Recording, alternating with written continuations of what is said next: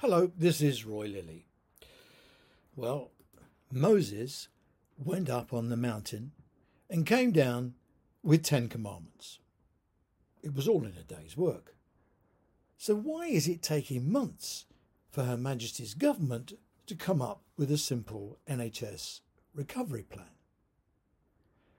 Actually, there is an oven ready plan that has already ready been ready for ages. It's been carefully thought through by the people who will deliver it, the targets agreed, the approach agreed, the new technologies agreed. In fact, it's all agreed. It's just waiting for the G in go. We should have seen the plan three months ago, a month ago, two weeks ago, a week ago, one day ago. Monday was penciled in for the launch. Sunday night, it was pulled. The official line is was it was delayed by COVID. Yes, it's a COVID recovery plan, isn't it? Another story, Her Majesty's Treasury couldn't agree with the NHS that the plan was value for money. No, not true. ITV had the story about right. I'll quote it. Mounting tensions between the Chancellor and Prime Minister, a reluctance on the part of the Treasury to help a PM it views as a lame duck, and living on borrowed time. According to Whitehall officials, the plan to make a dent in a waiting list of 6 million people has been worked out, ready to go, and penciled in to be rolled out on Monday.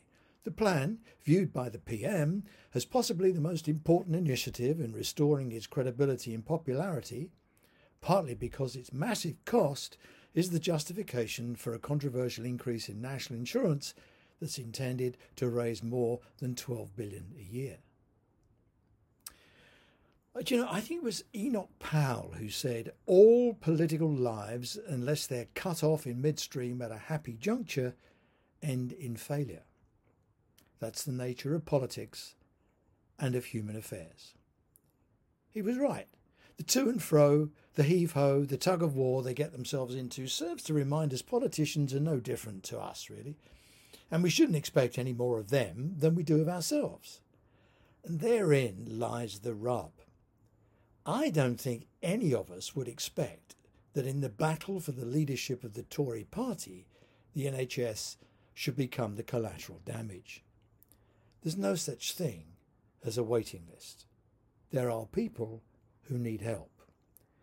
Because their names are on a list, the bearer of that name does not become invisible or any the less flesh and blood.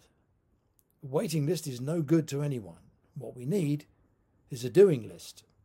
The essence of the NHS, the five gets get in, get diagnosed, get fixed up, get out, get on with your life. Right now, getting the gets is a struggle. Today, a sore hip means painkillers, physiotherapy, more painkillers. It means a set of stairs, once manageable, becoming Kilimanjaro.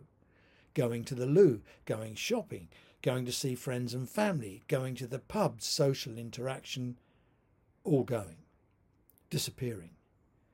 Incomes, isolation, more pain, more painkillers, depression, poor diet, perhaps a few too many drinks, and back to the fags. The longer the wait, the more complicated it gets, loss of mobility, deconditioning, and giving up. But you know, there is hope. Many trusts are back to pre COVID performance levels and are already making a start on waiting times. They know what's in the plan. We all know there's no magic, it can only be regional trauma centres, specialist hubs, digital first, patient transport, waiting list management, clinical prioritisation, social care nailed in, diagnostic streamlined, post op care refreshed. ICSs can do this for themselves.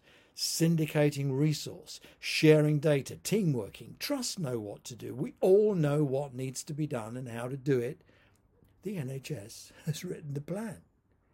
If politicians want to fight, let them. If ministers would rather plot the end of their leaders than plan the end of waiting lists, so be it. The NHS doesn't have to play that game. Now's the time for the NHS board to stand up, speak up, roll their sleeves up. The money, forget it. Do the job and the Treasury will pay. They'll have to. Clear the decks and let the NHS show us what it can really do. Thanks for listening. I hope we'll talk again soon. Bye bye now.